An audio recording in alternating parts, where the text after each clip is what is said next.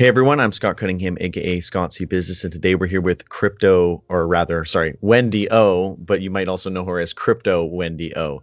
And uh, we're just going to be talking about some of the stuff that she's up to, and um, and then just kind of freeballing it a, a, little about what's happening in crypto and blockchain. So uh, if you just want to introduce yourself a little bit, that'd be awesome. Hey guys, it is Wendy O here. Most of you know me as Crypto Wendy O. Um, but yeah, I do a lot of different stuff in the space. I'm a content creator. I've got a YouTube channel, and I also have a marketing consultancy. I do like marketing and um, private events for companies, and even big events for companies. And um, yeah, I'm happy to be here, and thanks for having me. Awesome, awesome, absolutely. So, um, first up, I just wanted to talk a little bit about uh, your show and what that's all about. So, when did you start the O Show? So I actually started. Um, I've had my YouTube channel since summer of 2018, um, but I originally started it to just to. I never planned on making content. The only reason why I started it is because I wanted to um, live stream my meetups because I was doing a lot of um, technical analysis for beginning meetups, and I wanted. I had an audience on Twitter that I and I wanted to reach, so I wanted to make sure that everybody was like included because not everyone could come to the meetup. So I started doing that, and then um, I got enough confidence to go ahead and start talking about like technical analysis, just like basic stuff and giving like market updates. And anytime I had an idea regarding like a chart or like a setup, I would share it. And then it kind of transformed into me get, getting jobs as doing sponsored content. And then um, and then I decided like a year later that I was going to start doing like daily shows with news updates and just kind of talking about my thoughts and my opinions on different things in the space. And yeah, I, I never had an intention of doing doing this like full time or anything else. It was just kind of it kind of just happened. Okay, so it's so it was originally kind of an extension of what you were already doing in the physical space for for blockchain and crypto? Yeah so it was basically just to showcase my meetups because i was doing i was really focused on doing um, like technical analysis meetings for beginner meetups for beginners. So i'd basically sit in front of the room and then i'd talk about just like support and resistance and like basic trading strategies because i was just learning myself and i still am learning every day. Um, and it wasn't just me like teaching. It was me just talking about you know what works for me what i like. And then people would come and they would chime in. I've had very experienced traders come and like co-host the meetups with me and you know just different stuff like that. So I just wanted to include everybody, and it was a good way for me to include everybody was on YouTube. Okay, awesome. And and how uh, how often do you do those meetups? Um, so I have I've actually stopped doing those for right now because I'm on my last semester with school and I'm almost almost done. But I was doing them on a monthly on a no, it was a weekly basis. I was doing them on a weekly basis during the summertime, and then school started. So then I started doing them monthly. And then the mark, we were like in this terrible bear market. So I just would only do them like if people requested that I come to their event and you know like co-host with them and whatnot. And now I just do mm-hmm. like I do like regular monthly meetups, like networking meetups in Los Angeles. But once school's done, then I'm gonna have more freedom to go ahead and do it. Um, most people don't know that if you live in Los Angeles or California, the commute time to go anywhere is never under. It's always like it takes forever to get everywhere. So I was going, I was commuting yeah. like like two hours round trip to go do these meetups in San Pedro, and they're fun. But I also have a three year old, so I have to, you know, I've got to designate my time specifically, and you know, stuff like that. So I will start doing them again, but it will. I need to. Fin- I have my last semester, and I got to finish this. yeah, yeah. I mean, yeah, you're definitely juggling a lot of things. Being a parent, going to school, all the meetups, and then also your your your marketing. So so yeah, definitely a lot to juggle there. Um, so so when did you start doing the meetups then? Like was it uh, a long time before you started doing the O Show, or, or or what was that like? Yeah, so the meetups came first, and it, basically what it was like all I want, my whole purpose of doing those is when I first got into crypto at the end of 2017, there was a lot of meetups on Meetup.com, but they were charging people, and they were com- they were mm. companies that were shilling their ICOs, or they're doing like all this weird stuff, and I'm like, this is stupid. I was like, I want to learn more about crypto. I want to, you know, and I want to help other people learn. So I figured the best way to do it was at like a very casual casual, um, like a very casual setup, like setting to where it was like, you know, like at a bar or a brewery or like a restaurant where people can come and we can eat and we can talk about stuff and, you know, just kind of, kind of chill and relax. So that's where, so that's why I started doing them because I just wanted to meet more people in the space and network with people. And then it turned into this really big thing. And then I've been given opportunities where I'm hosting meetups and events professionally. People want me to, you know, host their events for them, and coordinate them. And it turned into a really cool thing. And I'm like, I'm happy that I'm doing them and I can't wait to do more. Yeah, that's awesome. And and obviously, I guess you'll start up again fairly soon when you uh, when you finish your last semester.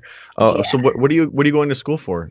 So originally, originally I was a bio major because I wanted to become a pharmacist, but then I found out how much it costs to go to school to become a pharmacist, and I realized that if I was to become a pharmacist, you're very kind of restricted to what you can do. And my personality is more I want to be able to be free and kind of do what I want to do, and I didn't want to pay three hundred thousand dollars to go into debt to have one Mhm. job like filling pills for the rest of my life. It just wasn't um, it wasn't for me. So I, I enjoyed working with people and I enjoyed talking with people and problem solving, but I didn't want to just stay with that. So then I switched from that from um, from pharmacy to business, and I, my concentrations in marketing because I'm doing that right now, pretty much. Yeah, yeah, and you know I can relate to that because I went to school for uh, networking and IT security, Mhm. and then when I got out, I went into uh, marketing as well. So uh, I can kind of relate to that uh, that sort of flip there. Um, so you before we jumped into this, you mentioned you started using uh, Note, and it is a social media DApp. Uh, you said you're not on a lot of other ones, but I actually haven't heard of Note. So do you want to dive into that a little bit? I'm, I'm Yeah, interested so- to hear your thoughts on it. so this is not sponsored at all you guys and it's not really it's i don't want to say it's necessarily a dap but it's like it is a it's like a social media platform and you can it's very similar to like facebook and to i was going to say myspace very similar to instagram and to facebook and twitter but you can tip people and i don't necessarily know if it's like you know i don't know how the inner workings of it but there's a lot of crypto people on there and then you're actually tipping people for their content or like for things that they say. And it's pretty cool. It's a lot of fun because it's and there's no censorship on it which is really awesome. So you, there's a lot of like like you know fun posting going on and just kind of being ridiculous. And i post some charts on there at times but that's probably um, that's one of the platforms that i do like to use um, and it's easy to use. I'm all about ease. I'm not a technical very technical person. And if something's really people are always like can you try my app? Can you try my dap can you do this? And i was like well um, it's kind of hard for me to use and it takes a lot of time for me to figure out. And if it takes me more than like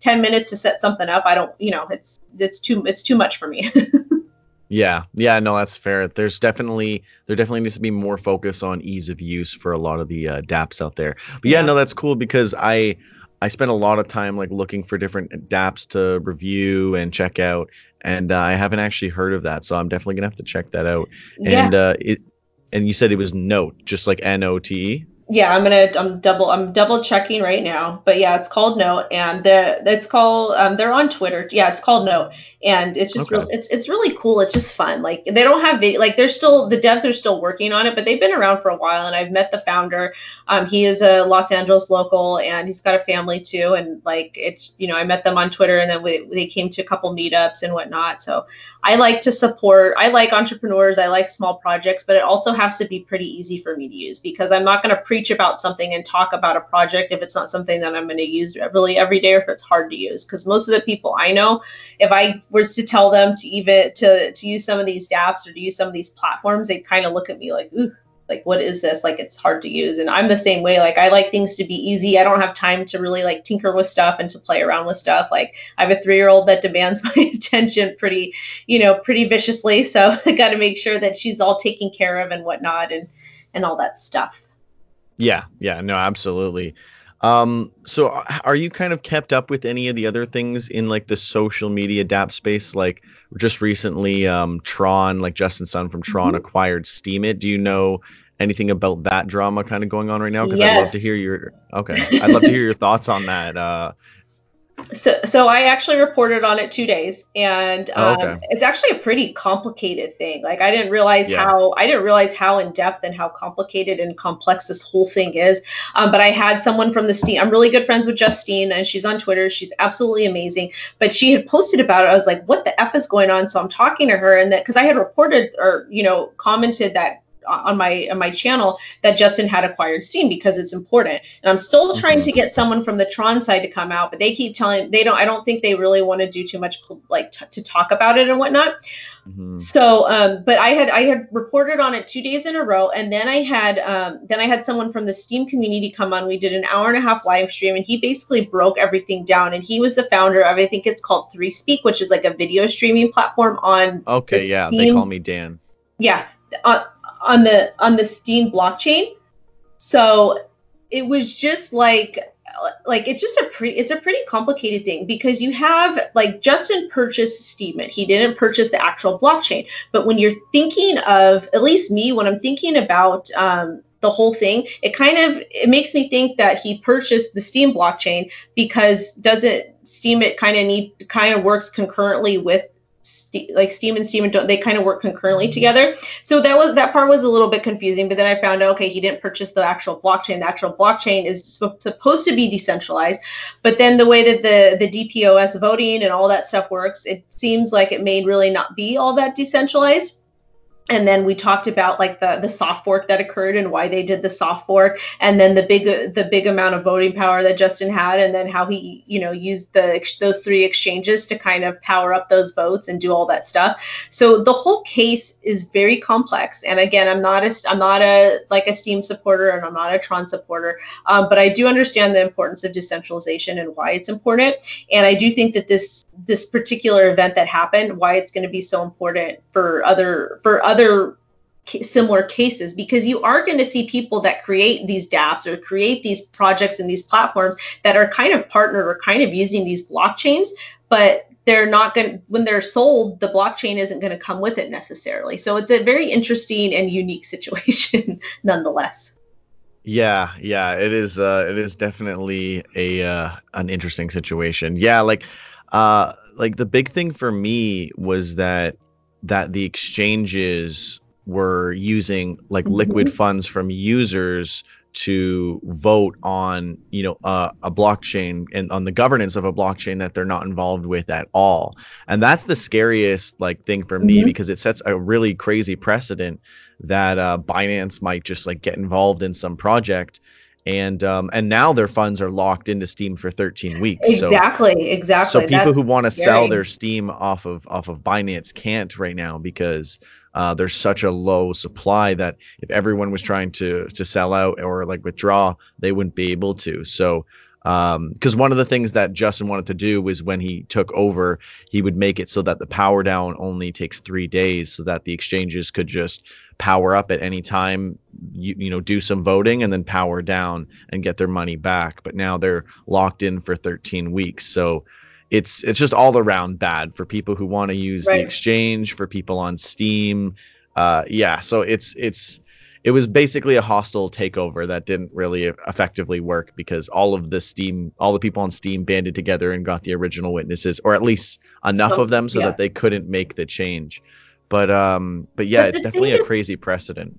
The thing that's crazy is like number one like you don't leave don't i don't advocate for people the only people that i think it's okay for them to leave their stuff on exchanges are traders because i'm a trader. And as a trader if i have everything on my ledger or i have you know stuff that i'm but I'm actively trading like stashed away, like I'm going to miss my opportunity to, you know, to trade it. So those are the only people, and those are, and I'm not saying that this is okay, but it's really just for experienced traders that know what they're doing and understand the risk that should keep their stuff on exchanges. But I, but nobody else has any business keeping their stuff on exchanges at all. So to me, it was kind of crazy that that many people have their stuff on exchanges, and then it's also crazy that that you can vote from an exchange. I had no like I don't know too much about the the DPoS mechanism and the governance and how it all works because I'm not a STEEM community member, but it just seems crazy that you can vote from an exchange. Like, the, well, what they did is they they took all of the funds and then they put them into their Binance account on Steem, and then they voted from there. Okay. So all the funds are locked up in their Steem account now, uh, and they can't they have to every every week they get a 13th of it back for 13 weeks and then they can put it back into Binance. So right now it's all locked up on their Steem account, which I mean evidently makes Steem more valuable, but um but it's, it's locked up. Yeah, it's just and I like I also talk I talked to um I talked to them about uh, like the lockup period and I think the lock like I think the lockup period is kind of a good uh, good length. I mean, obviously, it is 13 weeks is a really really long time, but I do think it's kind of a good lockup amount of time because it's going to force the people that are vote, voting and the witnesses to kind of before they vote on something to be like, okay, well, if we vote on this, then our tokens are locked up for this amount of time, so we better vote correctly. And also, too, it kind of gives a really nice cool down period, like after you vote to be like, okay, this is what happened you know is this was this the correct choice and whatnot. So i think i think the lockup period is kind of genius on that part because um, humans we you know we have all these emotions and and feelings and thoughts about things but it's still it's mm. it's a very it's a very very complicated situation and i think it's going to continue to play out. I think this is just the early stages and there's going to be a lot more interesting things that happen. There's going to be a lot more cases that come out that we're going to see that are very similar to this because a lot of projects are built around specific blockchains. And it's when you purchase something, it's, you might not necessarily get that blockchain. Yeah, yeah, absolutely. Yeah, and they recently did like a one hour meeting between Justin and all the witnesses. Um, and it didn't seem like they really came to a conclusion. Like I watched the whole thing. Mm-hmm. Um, but uh, you know, I don't know. We'll see. They were also supposed to do a like town hall meeting today, so we'll see if that still happens. Um, but yeah, definitely, definitely really interesting. Um, and and definitely a scary precedent from exchanges. Yeah, I mean, they're but they're, the thing is, is they're centralized exchanges. They're I don't want to say they're like banks, but they hold that you've got an f ton of money on there, and you know, I just I don't I don't I don't necessarily trust exchanges, but I use them to trade on them. But I wouldn't leave I wouldn't leave like huge amounts of money like on an exchange, especially a crypto exchange, because they're not banks, they're not FDIC insured, and it's just not um, you know, it's still the wild, wild west. There's really not a whole lot of laws and regulations to help consumers, really. So I don't know. I mean, to each their own. They can do what they want to do. It just didn't. I, I mean, I'm not really taking sides because I, I understand Justin's side because he paid a lot of money for this, but then I mm-hmm. understand the community member side too because this is you know a lot of the people that are on Steem. They're very passionate about the project and they're they have their businesses built on there.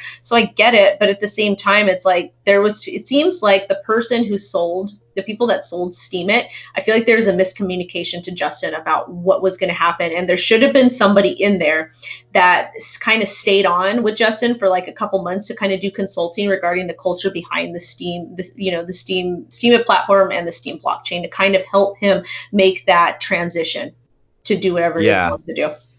Yeah, there's talk now that there might be like a lawsuit um, against mm-hmm. Ned Scott and um, from Justin, and and I mean it's also you know partially like they didn't do their due diligence on Justin's part for like understanding that um, the stake that he bought, like the Steem that he bought, that Steemit has, has always been used for development of the blockchain and nothing else. Right. And that's kind of what started the whole debacle, where the Steemit witnesses or the Steem witnesses made it so that he can't use that stake for voting and governance. And then he went and got the exchanges and did all the things uh, that we later saw and um, yeah, I guess he he just never knew that that was always meant for just government. Gov- it was never meant for governance. It was only meant for development, and um, and yeah. So I mean, like that's that's kind of how that all played out, and I, I think it'll probably end up in a like a lawsuit. But um, definitely. Yeah, but uh, I, I guess we'll have to see, right? But yeah, I, I definitely understand uh, both sides. But my hope is that they get through this and this doesn't negatively affect either chain at the end of the day. Um, though I don't see them allowing for the power down from exchanges. I feel like the exchanges are just going to have to do their 13 week power down and never do that again, ideally, because we can't really like let them off the hook and just right. power down. Um, and a three day power down would just be like concerning all around because you it's know the incentive. Time, I don't think. I don't think it's a yeah, because like like and not that i think this would happen but say the witnesses did something that really pumped the price but then would negatively affect it in the long term and then they could just power down everything they own in three days and then sell out. Like yeah. just any kind of situation could could be created uh like that would be really really detrimental to Steem with a really short power down. So i really hope that doesn't change and i think that that is just a really good uh, policy that they have in place right now. Yeah, it's going to be really interesting just to see what happens. Like I, I, like people are I someone got mad at me. It was another YouTuber. They're like Wendy's a Tron shell and blah blah blah blah. And it's like, well, no, I'm t- I covered the story. I'm giving both sides of the story, and I'm not a part of either community. I'm just saying I'm just giving my thoughts and opinions, and it just I feel I honestly feel like there was a miscommunication that was done during the sale, and it wasn't done. Should have been done better, and it should have been done better by both sides, especially the people, the founders esteem it I feel like they really should have stayed on because in traditional markets, in traditional business, when you sell, sometimes when you sell a, a business, you you have some of the owners that'll stay on for like you know like three months or six months is like a grace period like a consulting period to make the transition smooth and that should have been done in this case i don't know how much he paid for it but anytime there's a huge acquisition like that there needs to be some sort of like guidance to to get yeah. through the to get through so that's just my opinion and i hope it works out and um, i hope that that not that i hope that too many people are not impacted by it and it just it gets worked out and it gets solved because both are really big projects and have strong communities. And it just sucks to see all this inner fighting. So my two sets. Yeah. Yeah, yeah, absolutely. Yeah, like when when I originally found out about the acquisition, the the main thing that I said is I just don't want the communities to both suffer because of it, and um, right. and and unfortunately that seems like it, what's happening now. So hopefully we get to a better place as soon as possible. But um, but yeah, I mean, I mean, we probably don't want to dedicate this whole thing to uh, just that one. Uh, one fine. that one instance but i mean it's definitely like really relevant news because it it's important so and it's so important yeah. because it's really it, it, and i've i've had i've done like i've done want to say i've done like a hundred different hundred interviews with different projects and some of them that have the consensus and the governance and the voting and all that different all that hoopla stuff yeah i get it but at the end of the day is it really is it really decentralized because if you have somebody with if you got whales that have a large amount of of coin like who's not to say they're super rich people and they're elitist and you know they want you, you know who's not to say that things are going to be manipulated because of that? So i don't really know if i believe in all of, of that because humans are always corrupted and people you can't always trust everybody all the time. So it just goes to it goes to show that um, there's always there's always something that can happen and that can occur and to i guess to kind of stay ready and is decentralization is it really is it real because this shows that real like steem was supposed to be a decentralized blockchain and it doesn't really seem all that decentralized now yeah yeah and i guess that's partly because of the exchanges and partly because you could just buy up a crazy mm-hmm. amount of stake. I think it was about $10 million worth of Steem that he bought. I don't know what he paid for the actual like company, um, but I think it was about ten million dollars US worth of Steem uh, yeah. that he bought. So yeah, it was a lot. Or no, it was. I want to say it was. I I'm like I have my notes here from the, the from the thing I did. It doesn't matter. It just it's just cuckoo either way you look at it. yeah, yeah, and then the exchanges used I think 84 million Steem uh, combined to do mm-hmm. their uh, voting. So yeah, and you know it's funny because I did talk about this like in November. I said if any one of the top Steem holders started to use their uh, Steem and stake it and then vote, they could completely change out all of the witnesses that are currently on the chain. And I and I and I thought to myself, like that seems like a huge flaw in the system. If there's millions and millions of votes, but then ten people could change all of those. Uh, all, what all those votes would would have wanted otherwise. So yeah, I mean it's definitely concerning when it's supposed to be decentralized, but any like rich person could could potentially right. completely change that. But I guess the like the thought in my head would be that you know if someone like Justin bought all this stake and um, they didn't want it to be worth nothing, then they would have to probably do something good with it versus like do something negative with it. But people are concerned that he wanted to just do a token swap and then basically just move right. everyone to Tron. So that's kind of where that where that came up yeah i mean i don't i don't know what the outcome is going to be but it just uh, like is decentralization is it really possible with people when you have people involved? Like yeah i guess like because yeah. justin he's he's monopolizing a lot a lot of decentralized platforms. I think it was is it DLive that he purchased as well? Yeah yeah he, DLive he and DLive and then he's yeah. just he's he's monopolizing all these things and that's fine. He's a businessman. I believe in capitalism. I, am a libertarian but at the end of the day like that kind of goes against the ethos of being in crypto in you know be like fighting fighting the big guy. I think there's also a lot of elitism that happens in crypto and a lot of people don't talk about it but i do because i see it. As i grew up poor and i grew up from the middle class so i'm very aware that there is what you know about all this different elitism and a lot of people don't speak up about it and i think it's something that should be talked about yeah, yeah, for sure. And um, yeah, I mean, it, it, it, gets kind of challenging when you've got like exchanges acting in centralized ways, and yeah, uh, and, I, I guess that this just points to you know why people should have their own wallets. Uh, why people should, you know, maybe consider using um, decentralized exchanges and you know all these different things that people should consider. And um, and, and and again in Canada with uh, Quadriga going down and um, you know everyone losing all their funds there just more and more reasons these days why people need to uh, take those precautions and, and have their own wallet uh, unless obviously like you mentioned they're an experienced trader and they need their funds on there for trading yeah, I mean that's the only reason why I can think of, and it's still really not a smart idea because if the exchange goes down, because I had all my I had a lot of stuff on Cryptopia because I like all those small all those small cap shit coins and stuff like that, and I lost yeah. a lot of money. So yeah, I mean, it happens at that, but that, but at the same time, like I'm an, I'm a responsible adult, and I understand, I understand what investing is, and I understand the risks, risks that are associated with it. And most people don't, and then they complain and they blame other people, and that's why I don't think we're anywhere near ready for mass adoption because the people that are involved in crypto now are supposed to be like anti-censorship, anti like my keys, you know, like you know, take responsibility for themselves, and they can't even. Then they, then when something bad happens to them because of a choice they made, they get upset and they blame other people. yeah, yeah, no, that's definitely true. Uh, there's there's got to be that trade of uh, risk for and, and mm-hmm. convenience. There's always got to be that balance, especially in the crypto world where where everything is very decentralized. So right. yeah, I mean that that's something that people always got to consider. Um, and um, with a lot of the like social media apps that I use, like Steem, uh, there is no password recovery or anything like that. So you know, people got to be very very uh, careful with uh, what they do with their private keys. So I agree. Um, yeah yeah. Um so uh is there anything else that you wanted to chat about? I i only had a few things on my like topic list. Is there anything like up in the air that that that has kind of got your uh, attention right now in the crypto space I mean, the right now I'm just kind of chilling. I'm just like watching things. I'm chilling. I'm focusing on like you know my YouTube and growing that and making making daily content up in my editing game and stuff like that. But I think it's cool to see st- see, see stories from today or yesterday. France announced that Bitcoin is a currency. We have South Korea that is accepting Bitcoin and India that passed these laws. You know, allowing Bitcoin trading or crypto trading in Bitcoin.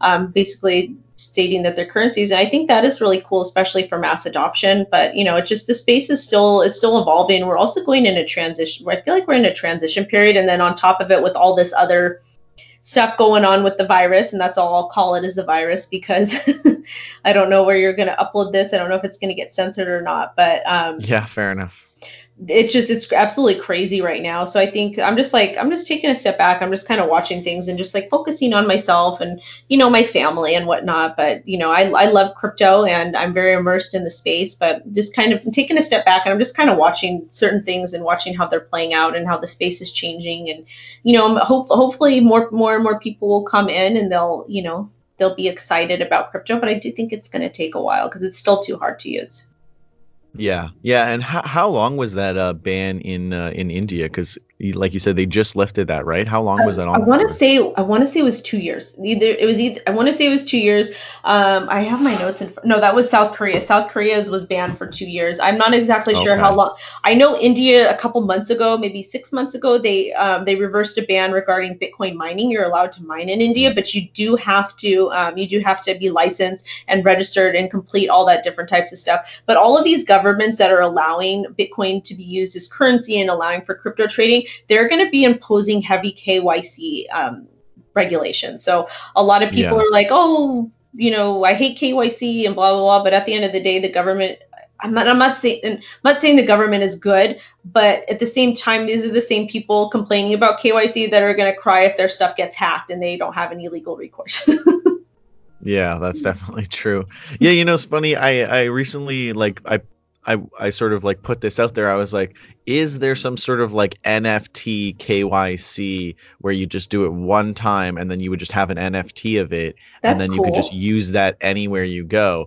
And there were some people who were talking about like solutions that are in the works and stuff. There's nothing right now, but uh, I think that would just be like such a huge upgrade for people in this space where you just do it one time and then you can just apply that like a non-transferable NFT representation of a KYC. I think that would just be like really, really game changing for the space. True, but then it's also going to be on the blockchain and people's privacy is going to be kind of imposed on, I would think, right? Yeah, that's true. I I mean maybe maybe like there'd have to be some way around it, like a private blockchain that is Right. like a non-transferable NFT. I mean, there's probably like a bunch of like uh like things that you have to get around it. But I, I was thinking about it like right now you can like tokenize like um like an academic achievement like a like your diploma or Right. something like that. So similar to that, but in like a private chain. I'm not sure if it's possible or you know like like I said some people said it was in the works but uh, I would love to see some sort of solution maybe l- even similar not exactly that but um but I think that would be huge for KYC cuz part of it is just like you don't want to give KYC information to every individual entity but if you just did it one time through like one really good verified uh, like entity and then you could just go from there i think like that would be a lot less resistance um, for a lot of people have you heard about the new uh, eos voice uh, app that just launched Yeah, no, I, I have. I've heard about it. I just am not a big EOS person because Mm. it just kind of it's congested it's you know it was shilled very very heavily and the amount of money these people made from their ICO is absolutely absurd. And you know I, I don't know. I'm just kind of I don't know. I don't know. I'm just no i mean it's fair. I'm I. I, i'm uh, like sometimes i'll do interviews with people who have uh, stuff on eos and uh, they they'll always say that like i'm really like critical of eos um so I, I but they're always running on private block like they always do like side chains. That's why they make it work because i Mhm. say like if they weren't on a side chain then it obviously wouldn't be working because it's so congested. Um but uh but yeah i mean I, i'm not able to try the uh, voice app yet because uh, in canada you can't get access. You can only get access in the us currently. But um i'm definitely curious to see like what people think because it is kyc um Right. when most most dapps aren't these days. So uh, i'm really curious to see how that like the resistance for that. Yeah i'm just i yeah, my time is very limited now and i'm there's like few things that i'll devote like extra time to like kind of check out and whatnot but it has to be it has to be something that's going to make my quality of life better and make it easier so like i use the crypto.com app which is not a dApp, it's not a decentralized platform but it's i use that often and i love it because i use the card daily. So like stuff like that and i use like Lolli and i use pay like stuff that's easy for me to use and actually will impact my life in a positive manner then i will i'll take the time to use. But if it's not if it's just like another social media platform or you know if it's going to take a lot of my time then i'll be like i'll, I'll take a pass. I'll, I'll report on it. I'll talk about it but i won't necessarily try it and test it out Yeah, no, I mean that's fair. You've only got so much time on your plate, and I mean, one thing that also really turned me off that platform is that you can't um, edit anything that you post, but it's like a blog platform. Oh no, you need to be able. Well, okay. So this is a good topic because people are complaining about Twitter not having the edit feature. I understand why you don't have the edit feature because it's going to be even more of a cesspool for misinformation. But at the same Yeah. time, I get so I get why they don't have it. But at the same time, it's like I make typos. Like I'm busy. I'm only chasing a toddler around the house, and I'm on like a work call. like I make typos when I'm on Twitter. It would be nice to be able. What I think would be really cool. I think it'd be super cool if you could make edits to the platform or to, to the post but if you do make an edit you have to submit it like you like it has to have like a little like a little icon where you can qu- click and be like okay this is what the original post was. So every time you go and you do an edit like you can still see the original post and you can see why the person edited it. That would be cool. Yeah, yeah, they have that on Facebook, and I'm surprised that they've never like implemented that to Twitter and other platforms. Because on Facebook, when I you edit something, it says edited. You click on it, and it shows you what it what was changed. Oh, I didn't. You know, I had no idea that they did that. But that's. I, I think it's cool, and I think I get why Twitter doesn't want to do it, and I get why Voice probably doesn't want to do it. But but at the same time, it's like we're human. We make mistakes. Like I've got I've got Grammarly on my phone too to help with grammar. I just downloaded it, and I still make mistakes. So you know, Yeah, yeah, or or even just like if something needs to be corrected, it's like, what are you gonna do? You just have to leave the false information there.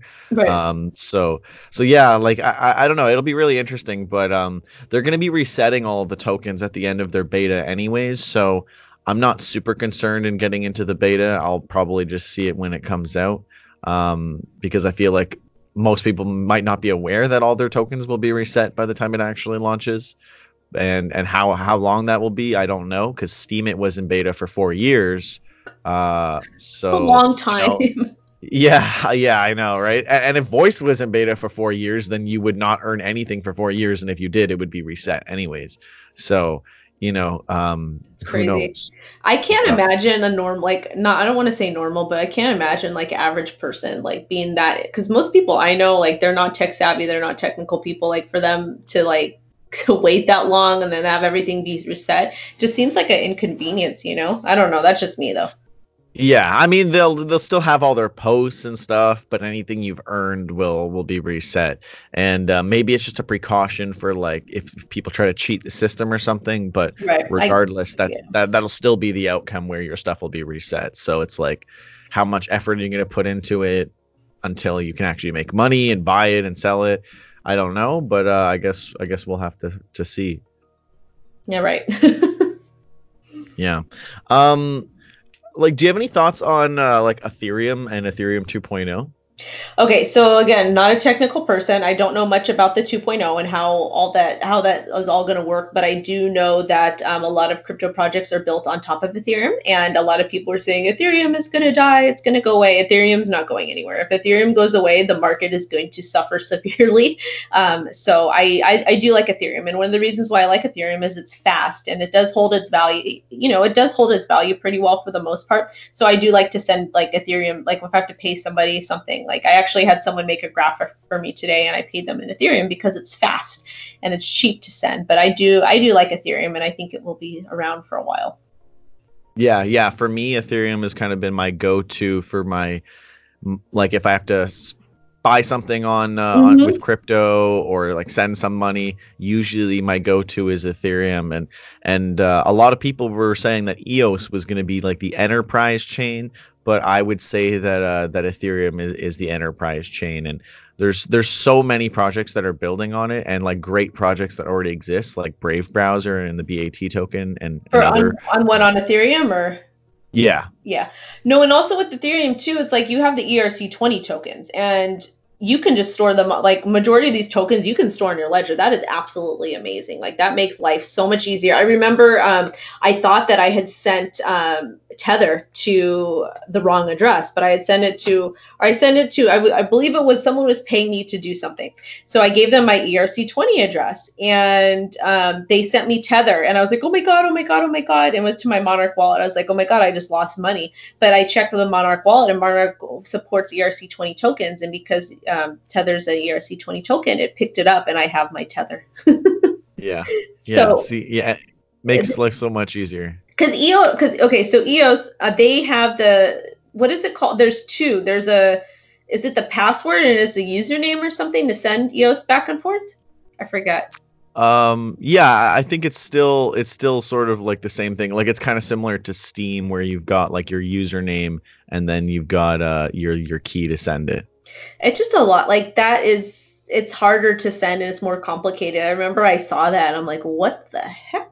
it was a little yeah. bit confusing to me. And like, I think because I'm like with crypto, I'm used to these big long addresses. Okay, that's fine. But then uh, like seeing like I have to have this and I have to have that, it's like too much work. And I don't know, like I'm not I'm not a lazy person. I you know, but it's just when you're dealing with money and you're like we're so used to using our credit cards and our debit cards or even fiat to you know to pay in to make things simple. And then when you're dealing with all these complex addresses and then make sure that this is right and then this is right, it's a little it's a little much, I think.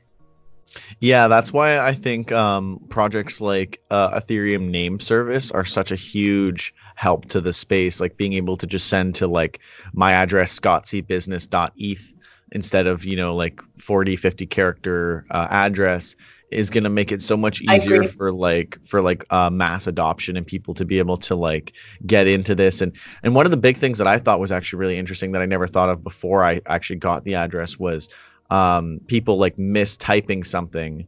So right. if you like misspelt my domain, it would say this is a wrong domain. Like oh, that's you cool. can't.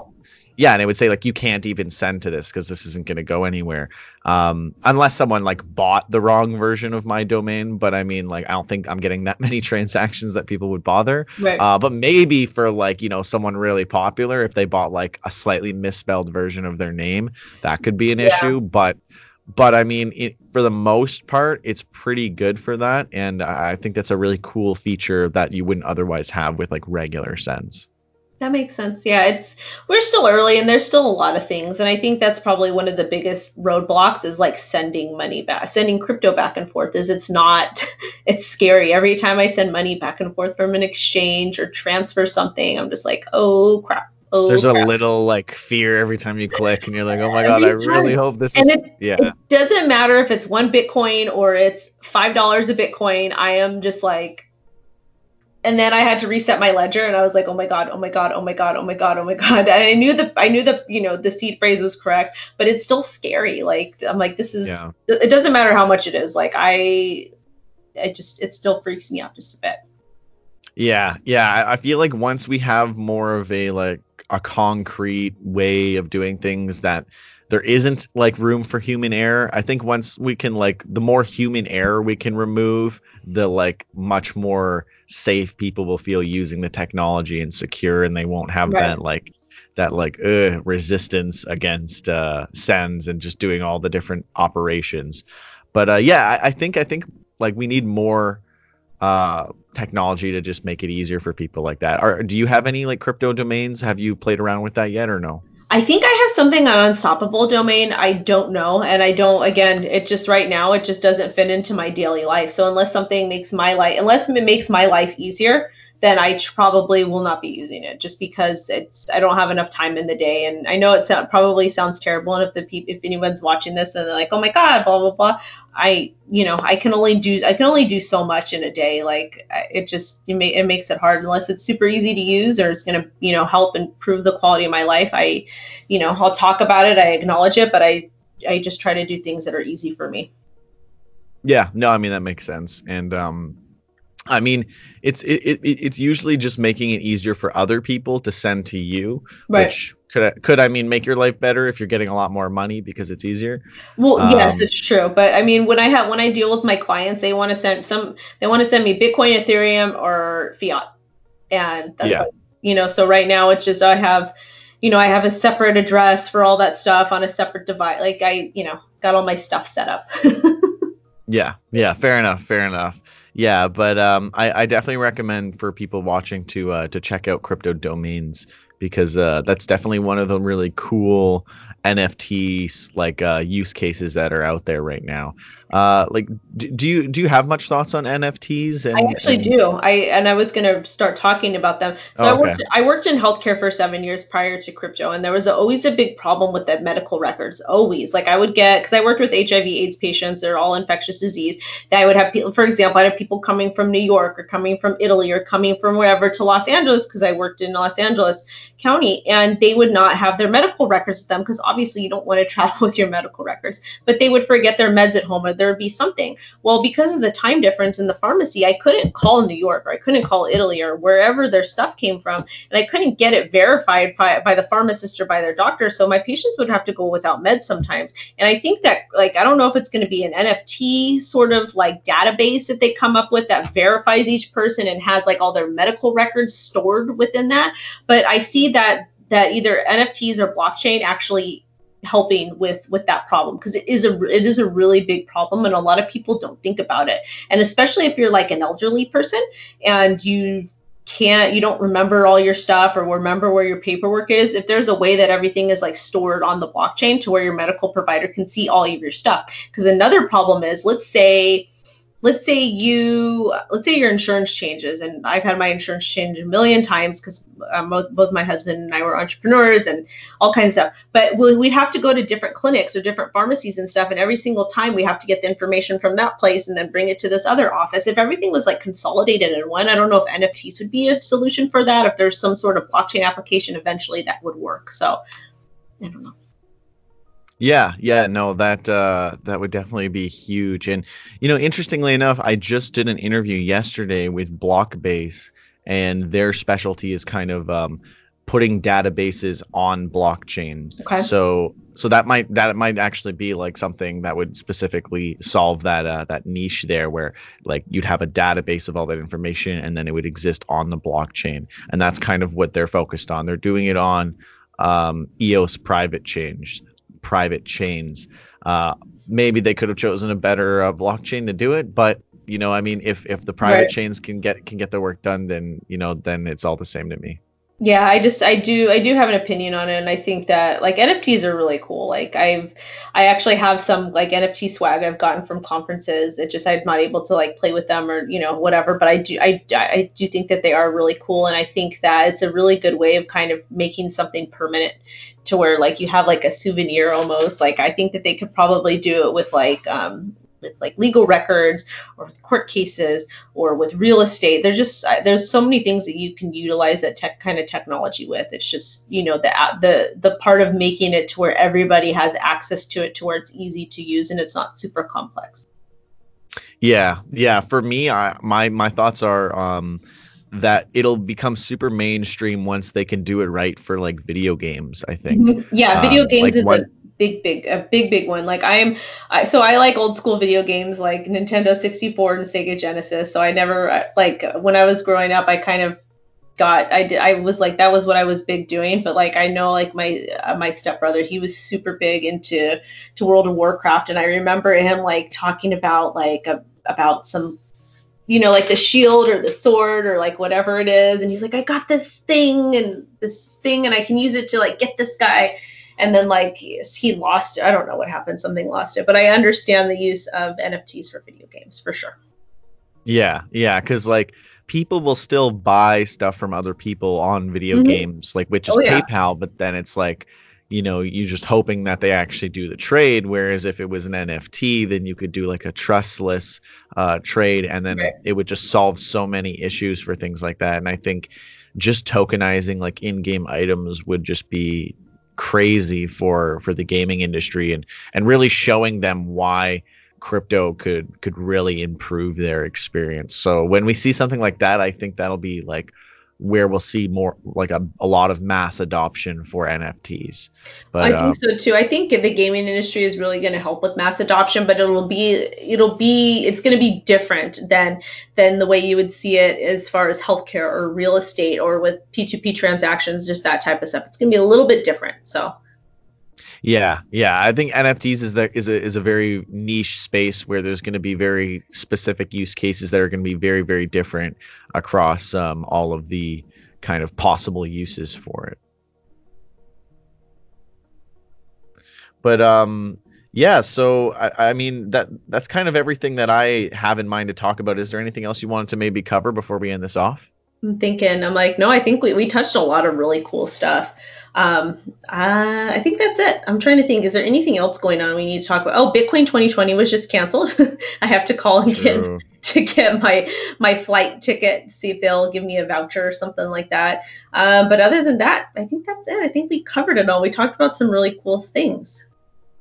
Uh, before we end off, what are your hopes slash predictions for Bitcoin price this year? Okay, so Happening is coming up, and that's going to be a very bullish event. However, yeah. just because we have Happening doesn't mean that price is going to moon. There's a lot of things that have to happen. Um, Bitcoin is still pretty. I I'm not saying that it's overvalued. I'm not saying halving halving is priced in, but I wouldn't get too excited until we actually break and sustain fourteen thousand dollars. Once that happens, then I would be a little bit more excited. Okay. Okay. Yeah, I uh I'm I'm really excited for the halving. So you know, we'll we'll see. It's coming up in May. I think it's estimated for like May 12th, I believe. But right, but. Um, but with this virus thing coming, it's impacting some miners out in Asia. So it could mm-hmm. kind of impede the progress of halving because it's kind of like a, I did research on this, so I know it's kind of like a floating date. It really just depends on the miners.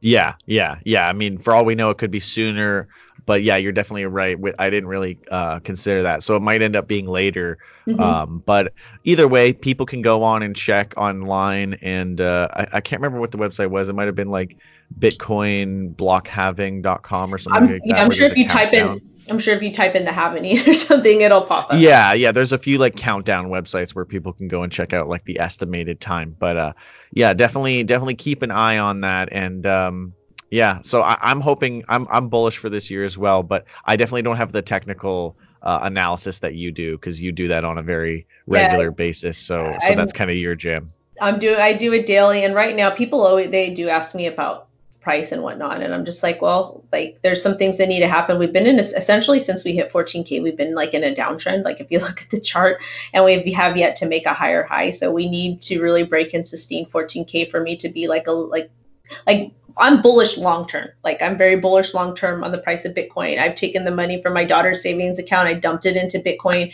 She has got her, you know, some Bitcoin saved for her when she's of age. So I'm bullish long term. Um, but as far as current price and when this is going to happen, when we're going to go to the moon, um, I'm not going to tell you, oh, it's going to be this date or this date. The first thing that I would need to see is a is realistically a break and break and flip a support of 14k. Yeah, yeah, fair enough. All right. Well, uh, I think that's a good point to leave it. Um, people, uh, thank you so much for watching, and thank you so much for coming on and uh, and doing this. I really, really appreciate it. People, definitely go and check out the O Show and uh, and check out everything that she's up to. Um, on Twitter, she's at Crypto Wendy O. I don't know if you want to drop some of your other uh, social handles, unless it's the same. Everything is Crypto Wendy O. The show I am, the even my YouTube handle is Crypto Wendy O, but I'm just calling it the O Show just for just for posterity. Um, but yeah, everything is Crypto Wendy I've got a website with all the events I'm doing. I'm not going to have too much um, update or events right now, just because of everything that's going on, and I'm trying to finish school. This is my last semester but yeah, if you guys want to stay up to date or you guys want to check my content out or follow me on Twitter, I am on Twitter shit posting in between trading and and all that fun stuff. So yeah. Awesome, awesome. All right. Well, thank you so much for coming on. I really, really appreciate it. And uh, if you guys want to get some uh, technical analysis on Bitcoin and everything else in the uh, crypto space, I don't know how many coins you uh, do analysis on, but uh, definitely go check out her yeah, channel. So I do, I do, I do do altcoin requests. I do live stream every Sunday night at like six to seven p.m. And I'll, if you guys come in the chat and you drop a request, I'll do it for you. And I also do post requests on Twitter. I just haven't really done it too much because I'm not trading. Only thing I'm actively trading right now is like Bitcoin and Ethereum, and I'm not doing too many altcoins at the moment. There's not like obviously Doge. I've got some Doge. My do- my bags are packed with Doge, but I'm not doing too much altcoin trading right now just because I've got I gotta gotta get that school done first.